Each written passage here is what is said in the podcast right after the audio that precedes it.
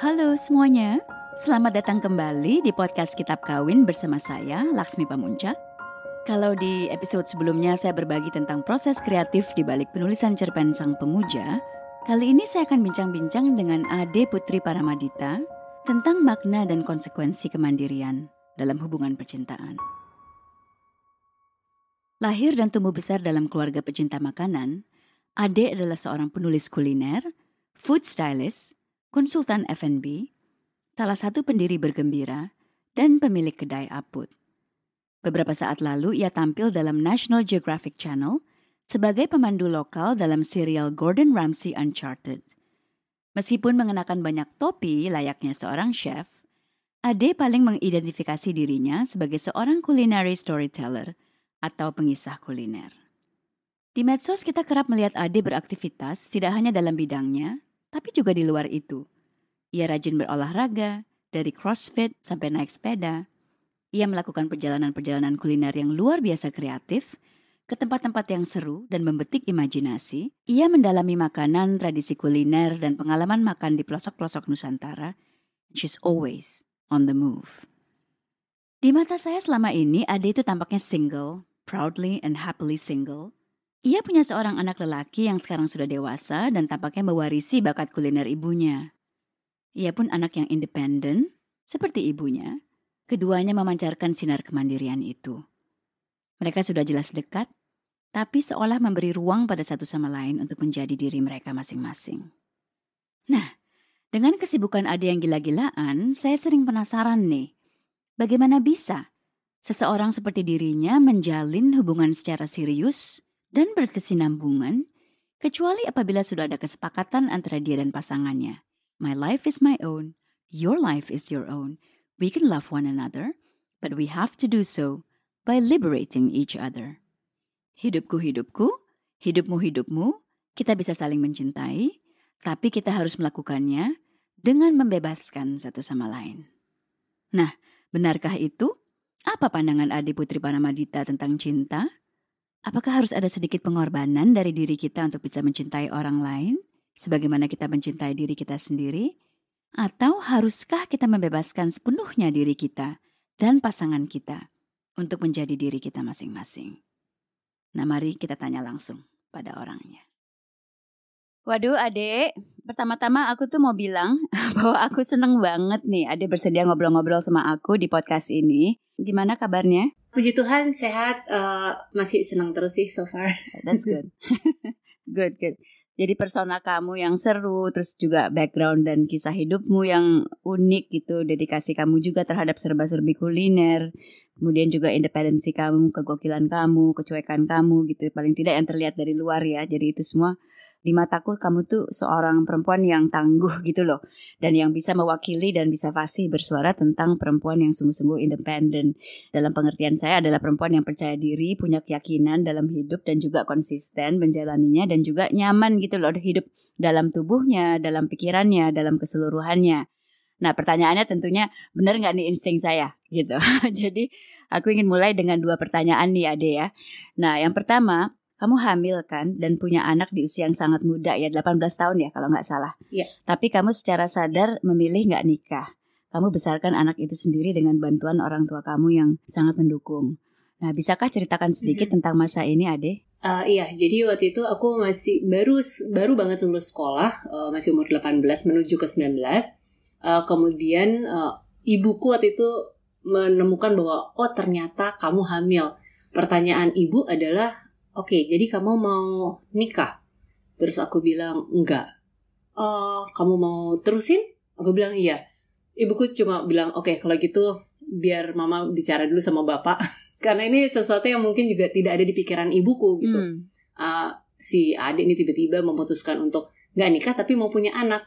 Dan ternyata ketika uh, ayahku pulang aku udah pura-pura tidur aja. Aku pas dia datang aku aku nggak tahu dia akan seperti apa jadi aku merem ternyata dia nyalain lampu kamar dan nyamperin aku cuma pegang setengah bangunin gitu dan bilang asik bapak mau punya cucu lagi katanya gitu. Dan itu adalah uh, hingga sekarang bentuk support seperti itu yang aku terus dapatkan dari orang tua aku. Jadi makanya mungkin banyak orang bilang kayak hebat banget uh, aku memutuskan itu.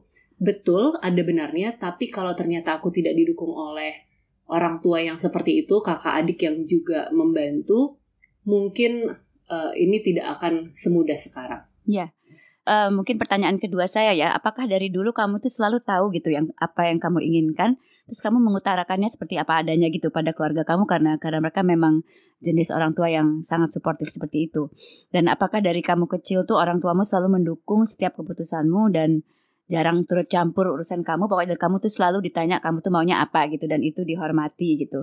Ataukah ini juga merupakan sebuah proses ini sebenarnya adalah sebuah proses jadi ibuku itu orang yang galak banget, tegas, uh, dan dari dulu selalu punya banyak larangan terhadap aku. Jadi kalau aku akhirnya memang menunjukkan sikap rebelku, salah satunya ketika masih sekolah, kalau dibilang sama ibu, pergi jangan pulang malam-malam. Aku tidak akan pulang malam, aku pulang pagi. Itu adalah bentuk yang sering kali sehingga ketika zaman sekolah pun aku sudah sempat tidak pulang berminggu-minggu. Dan ibu hanya datang ke sekolah untuk membayar uang sekolah, Bahkan ketika aku pulang setelah itu, ibu tidak nanya, tidak marah, hanya memasakkan makanan kesukaanku. Tapi aku tahu dari situ sebenarnya ibu sedih. Tapi dia tahu dia nggak bisa handle aku, mungkin tidak paham bagaimana sih sebenarnya megang anak ini karena semakin dikekang semakin aku pergi semakin jauh. Jadi mungkin waktu itu aku lihat ibu lebih mencari cara bagaimana mendamaikan hubungan kami supaya tidak jadi aku terus-terusan pergi dari rumah. Iya, iya.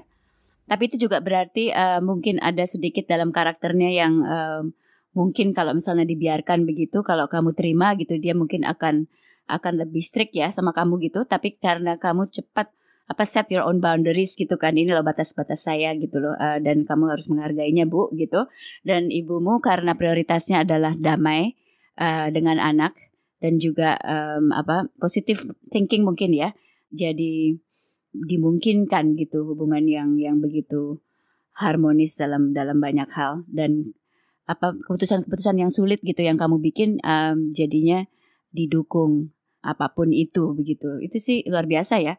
Dan uh, ketika itu kalau boleh nanya kenapa kamu memutuskan Ade untuk tidak menikah dengan pasanganmu pacarmu waktu itu uh, jadi waktu aku sekolah kayaknya memang uh, Aku suka sekali mencari sesuatu yang berbeda dari yang lain. Ketika orang-orang mungkin suka cari pacar yang atlet basket atau apa yang cowok-cowok populer di sekolah, aku cari yang lebih ke jagoan. Jadi yang bisa ngajarin aku berantem, yang kalau misalnya nanti aku bisa berantem sendiri sama uh, kakak kelas atau apa, aku udah tahu caranya gitu at that time. Tapi dia bukan anak yang pintar. Jadi aku bahkan dari awal sudah tahu ini adalah untuk seru-seruan pacaran zaman sekolah. Jadi ketika hal ini kejadian, ketika aku hamil, aku tahu aku tidak perlu menikah hanya karena aku hamil. Aku tidak perlu menikah hanya untuk memenuhi tuntutan orang-orang bahwa kalau misalnya hamil berarti harus menikah.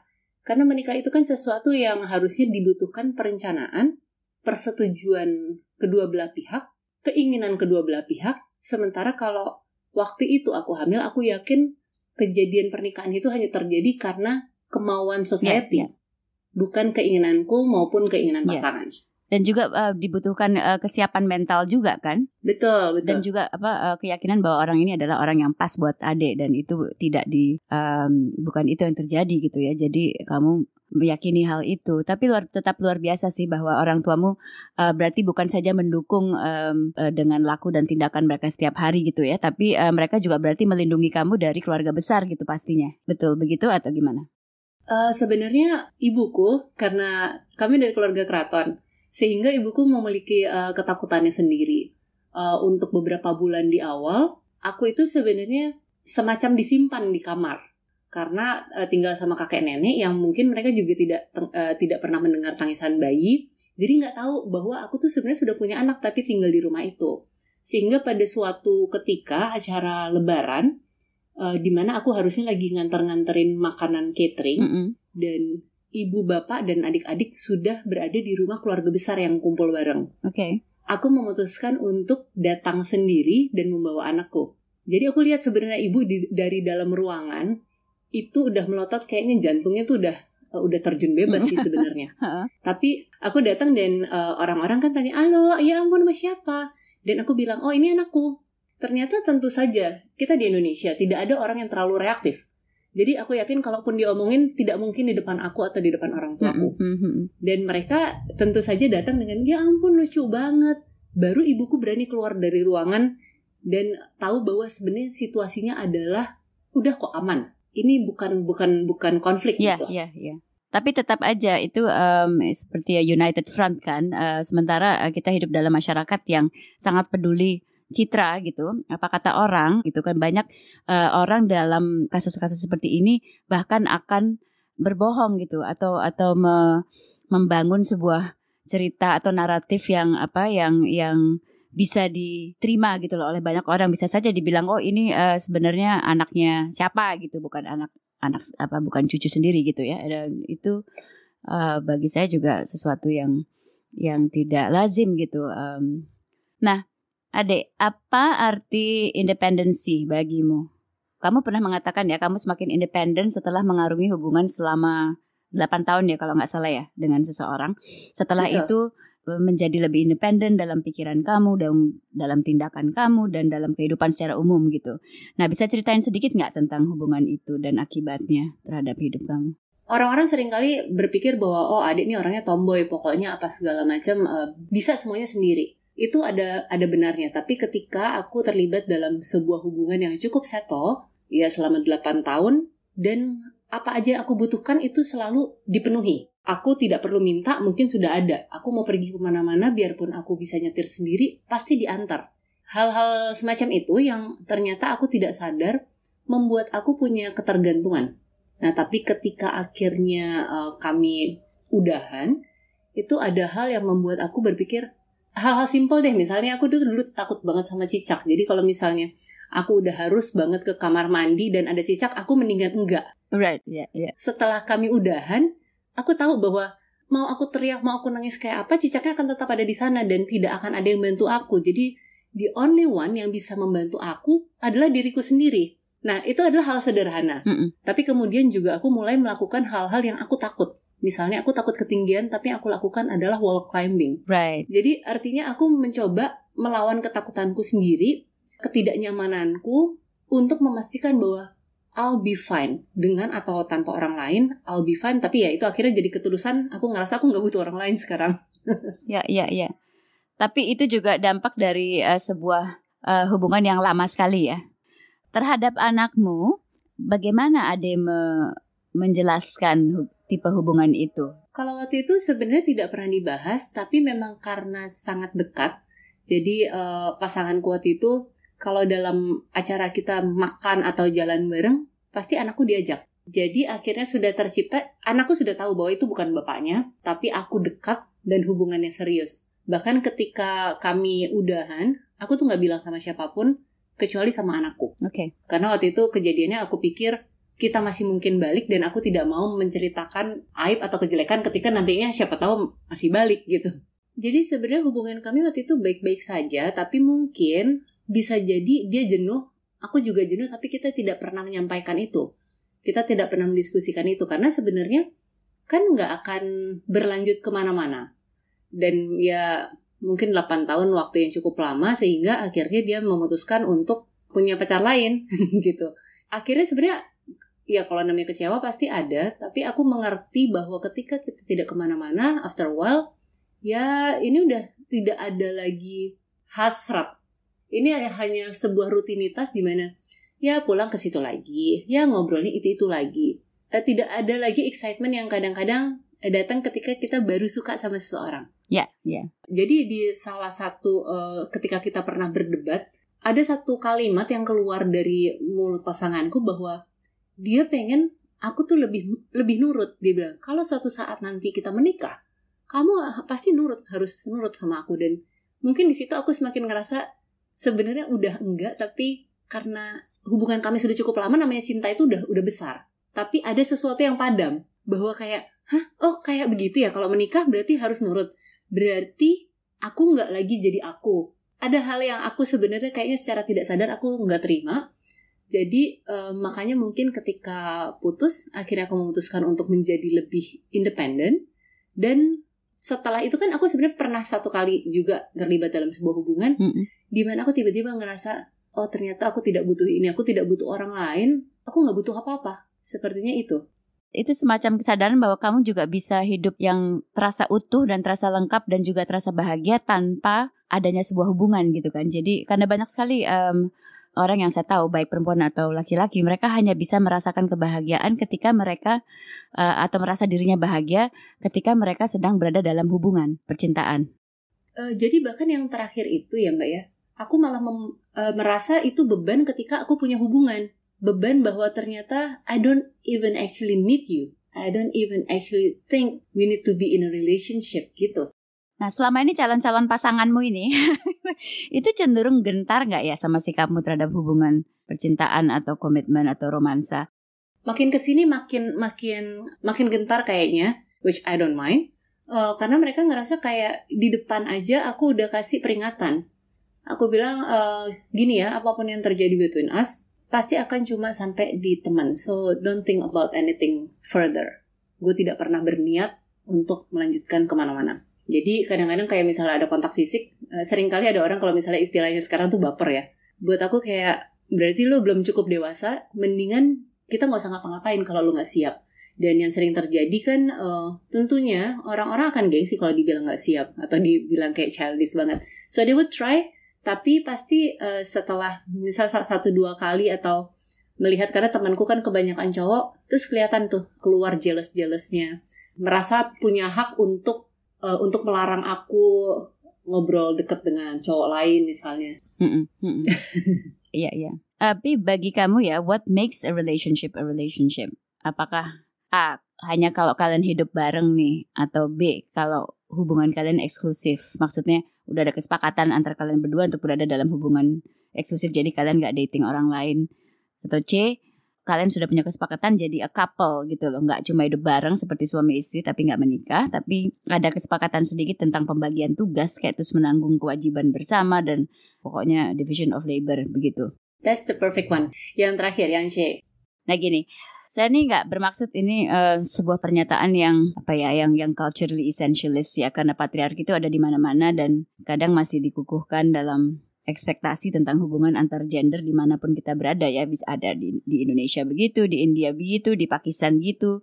Um, yang apa cenderung mengagungkan peran pria sebagai kepala rumah tangga. Tapi di Italia di Spanyol di Meksiko gitu juga yang kultur maconya sangat menonjolkan. Um, patriarki itu betul-betul uh, sesuatu yang mendarah daging gitu loh dalam ekspektasi hubungan uh, antar gender ya. Tapi tetap saja saya ingin tanya dalam pengalamanmu pacaran nih selama ini, apakah ada perbedaan antara Indonesia sama orang asing dalam bagaimana mereka menerima independensimu ini? Uh, kebetulan aku sih nggak pernah kalau uh, like a relationship dengan orang luar Indonesia, tapi bersahabat banyak dan aku bisa ngelihat bagaimana uh, mereka dalam diskusi gitu ya. Kita sepantaran. Diskusi itu bukan aku perempuan dan dia laki-laki jadi lebih ke manusia dengan manusia. Kalau di sini sering kali ya itu ucapan si mantan pasanganku itu aja udah cukup jelas bahwa kamu terlalu independen, kamu kapan akan nurut sama aku padahal ternyata hal-hal sederhana misalnya ketika kami memilih tempat makan mm -hmm. di mana aku bilang gimana kalau kita makan di sini. Itu kan sebenarnya adalah pertanyaan terbuka. Tapi menurut dia itu adalah sebuah permintaan yang harus dituruti dan di situ juga dia bukannya berdiskusi malahan ternyata membawa pikiran ini calon istri gue gitu ya istilahnya uh, ternyata dia udah mau menentukan semua nanti kalau misalnya kami menikah akan seperti apa jadi iya. hal-hal yeah. sesederhana itu ternyata hmm ini terjadi sekali di Indonesia tidak satu dua kan? iya sih tapi kalau pakai analogi um, milih sebuah tempat uh, makan itu juga karena kamu food critic dan kamu juga food expert. Jadi mereka doubly ini kali intimidated. Nah lucunya kan kadang-kadang kita melakukan itu karena aku pikir kita membantu menentukan. Seringkali uh, pria-pria itu bilang terserah tapi mereka juga nggak tahu mau ke mana. Ya betul. Sangat betul. Nah kamu kan pernah bilang juga ya untuk ke depannya nih until you met someone yang yang nggak jealousan yang nggak cemburu terhadap hubunganmu dengan dengan dunia luar nih ya. Uh, so other people in yeah. your lives your work gitu terutama kamu tuh nggak akan berada dalam sebuah uh, hubungan dengan dia. Nah bisa dijelasin nggak maksudmu dek dengan pernyataan seperti itu? Apakah itu sekadar kamu nolak kalau pacarmu bilang eh, eh, eh lo jangan kelayapan ya tanpa gue ya kalau pergi harus pulang sebelum jam 11 atau maksudmu tuh sesuatu yang lebih fundamental daripada itu jadi orang sering kali tanya gitu jadi sampai kapan lo mau being single? Kenapa aku selalu jawab itu? Karena itu yang akan terjadi ke depannya. Kan aku bilang aku kenapa nggak mau dalam hubungan? Karena aku tidak ready dengan uh, other people's insecurities gitu. Lo yang nggak nyaman kok jadi gue yang nanggung. Hmm. dan bayangkan kalau itu akan terjadi dalam sebuah hubungan di mana kan kita harus saling menghargai. Tapi aku tidak bisa hidup dengan dicurigain. Itu menjadi beban. Sementara aku sudah bertahun-tahun hidup dengan sangat bebas dan aku menikmati semua ini aku nggak mau kehilangan itu Tentunya sampai of course you you met the right person. Mhm. Nah, seberapa pentingnya seks nih yang oke bagi kamu? Oke ini dalam arti ini ya, ada nikmatnya, terus juga yang mendekatkan hubungan secara emosional karena you know sometimes sex uh, makes you emotionally closer kan? aku sudah sampai di tahap bahwa seks adalah kebutuhan ragawi aja sih makanya aku selalu tanya dengan orang-orang yang ada hubu- eh, ada kon- akan ada konteks sama aku kayak are you ready for this karena aku tidak akan melibatkan perasaan dan aku bukan hanya sekedar bicara tapi memang aku tidak melibatkan perasaan Mhm. Yeah, so take it or leave it gitu. Mhm. kalau misalnya kira-kira nggak siap mendingan nggak usah and it's okay with me Kalau sampai terjadi pada suatu saat ini kan eh, ini kan sesuatu yang kamu rencanakan kan bukan berarti akan itu yang terjadi gitu ya.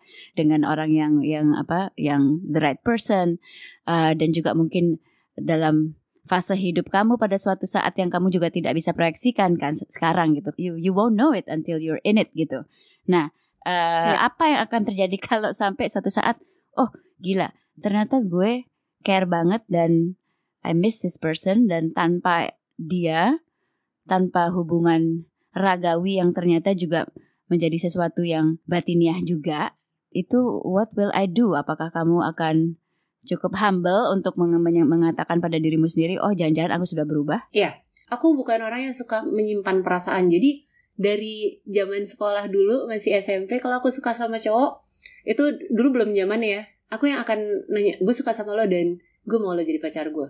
Kalau misalnya enggak juga nggak apa-apa daripada nunggu-nunggu. Aku aku bukan tipe orang yang nunggu terus kira-kira nanti dia suka nggak ya kan nggak mungkin cewek ngajak eh, pacaran duluan.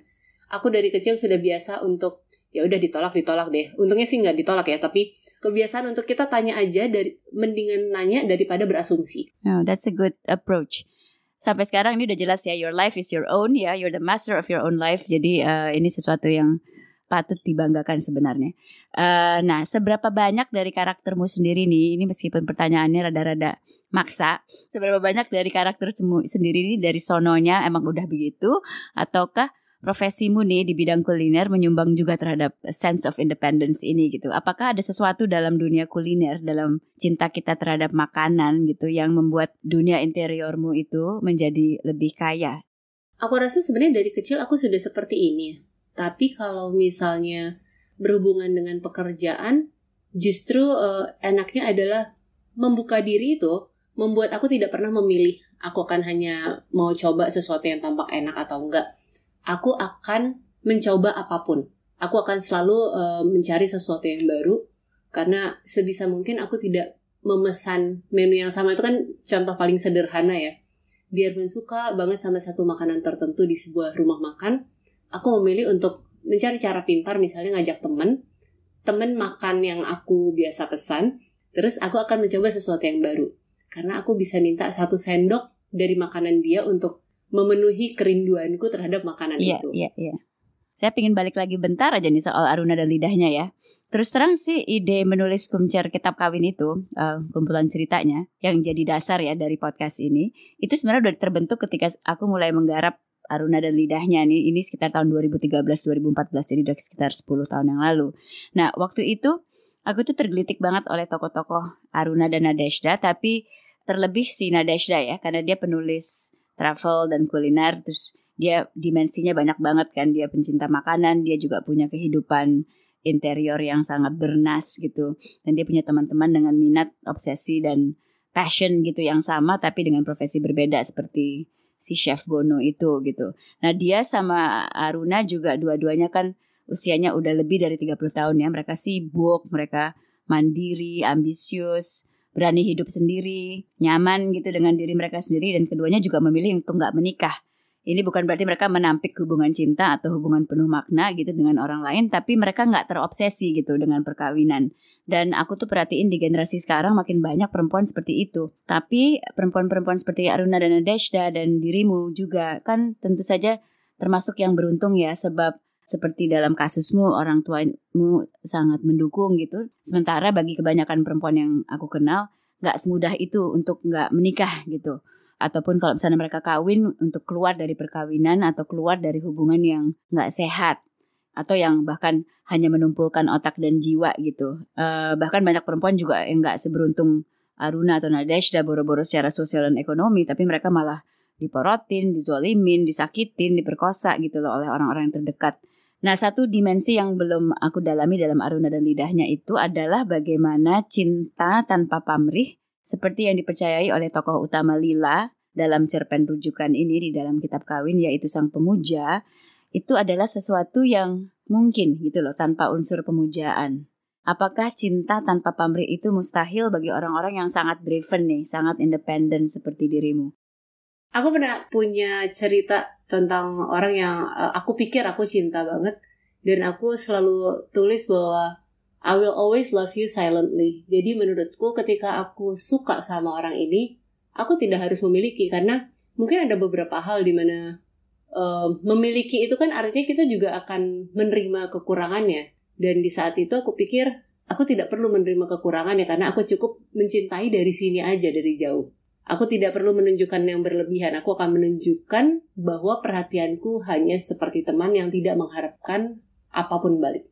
Tapi yang aku tidak tahu apakah ketika nantinya itu menjadi sebuah hubungan, apakah akan tetap ada yang namanya cinta tanpa pamrih? Karena menurutku cinta tanpa pamrih hanya ketika aku ke anak. Aku tidak pernah punya harapan bahwa dia akan memiliki perasaan yang sama. Ya, ya.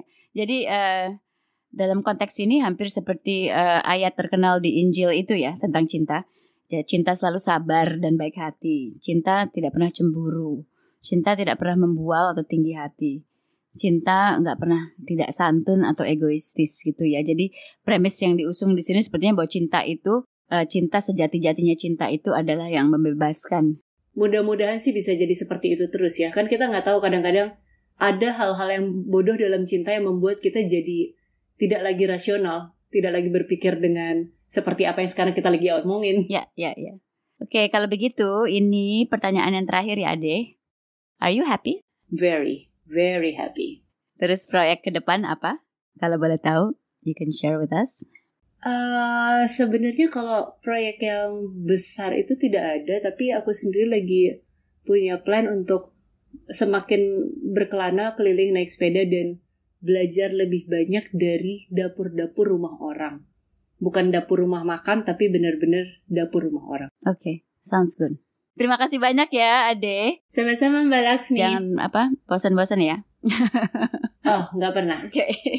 thank you. It's a lovely thing. Thank you for having me. Ya, sehat selalu. Bye. Bye. Nah, teman-teman, kita baru saja mendengarkan bincang-bincang saya yang seru dengan pengisah kuliner Ade Putri Paramadita tentang arti kemandirian dalam hubungan percintaan. Ade merupakan contoh dari seorang perempuan mandiri perempuan yang tahu apa yang ia inginkan semenjak ia masih muda dan menurut saya tumbuh bersama kemandirian alami yang memang merupakan bagian dari karakter atau kepribadiannya itu. Pada usia 18, ia sudah bisa memutuskan untuk dirinya sendiri dan untuk anak yang ketika itu masih berupa jabang bayi di perutnya, apa yang ia inginkan di saat itu dan di masa depan. Tentunya ini tidak lepas dari keberuntungan Adi Putri mempunyai orang tua yang luar biasa progresif yang mementingkan pendapat dan kebutuhan anak mereka di atas segalanya. Tapi, terhadap pertanyaan di jantung episode ini, apakah mungkin kita bisa mencintai tanpa pamrih jika yang kita kedepankan selalu adalah kepentingan orang yang kita cintai tanpa mengharapkan apa pun untuk kita sendiri? Apakah benar bahwa cinta seperti itu bahkan menuntut unsur pemujaan terhadap pasangan kita? Aku memujamu, maka kita ada. Aku memujamu, maka aku ada. Rasanya Ade dan saya sepakat bahwa kita tidak bisa menjalin hubungan semacam itu dengan siapa pun. Mungkin kita akan bersedia memberikan lebih banyak, merelakan beberapa hal yang penting bagi kita untuk membahagiakan orang yang kita cintai ketika kita betul-betul bertemu dengan orang yang tepat. Dan ketika itu terjadi, hubungan itu tetap akan berdasarkan kesetaraan, Tidak ada yang memuja atau dipuja, membebaskan atau dibebaskan, sebab kita tidak berhenti menjadi diri kita. Kita tetap kita. Saya berharap teman-teman pendengar mendapat manfaat dari episode ini dan jangan lupa gabung dengan saya di episode podcast Kitab Kawin berikutnya dan mendengar bincang-bincang saya dengan sahabat lama saya, seorang penulis yang tidak asing bagi kita semua yang telah menelurkan begitu banyak karya penting yang memperkaya khasanah literatur Indonesia. Ya teman-teman saya bicara tentang Leila Hudori. Dan dengan Leila saya akan bicara tentang cinta, kepenulisan, kesenimanan, kemandirian, kebahagiaan, segala rupa emosi, kontradiksi, keyakinan, dan keraguan yang sedikit banyak telah kita tuangkan ke dalam karya-karya kita. Episode itu akan menjadi episode penutup season 1 podcast Kitab Kawin dan saya yakin akan sangat-sangat menarik untuk disimak. Jangan lewatkan ya. Sampai jumpa.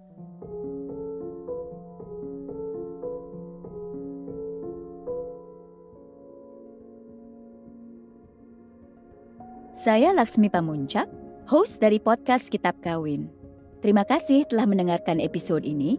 Jika tertarik membaca kumpulan cerita yang mengilhami podcast ini, buku Kitab Kawin, baik edisi khusus Hari Perempuan Sedunia maupun edisi reguler dengan sampul baru, bisa dibeli di toko buku Gramedia dan Aksara Corner di toko Dia Logue. Bagi yang ingin membeli online, sila berkunjung ke gramedia.com Gramedia Official Shop Shopee, Gramedia Official Store Tokopedia, dan Gramedia Pustaka Utama Official Shop Shopee. Jangan lupa, edisi sampul baru Kitab Kawin hadir dengan bonus satu cerita baru. Jika tertarik mendengar kisah berikutnya, jangan lupa follow podcast Kitab Kawin di Spotify. Podcast ini juga bisa diakses di akun Instagram saya, at Laksmi Writes, akun Instagram Potluck, at Potluck Podcast, serta akun Gramedia Pustaka Utama, at Buku GPU. Sampai jumpa di episode berikutnya.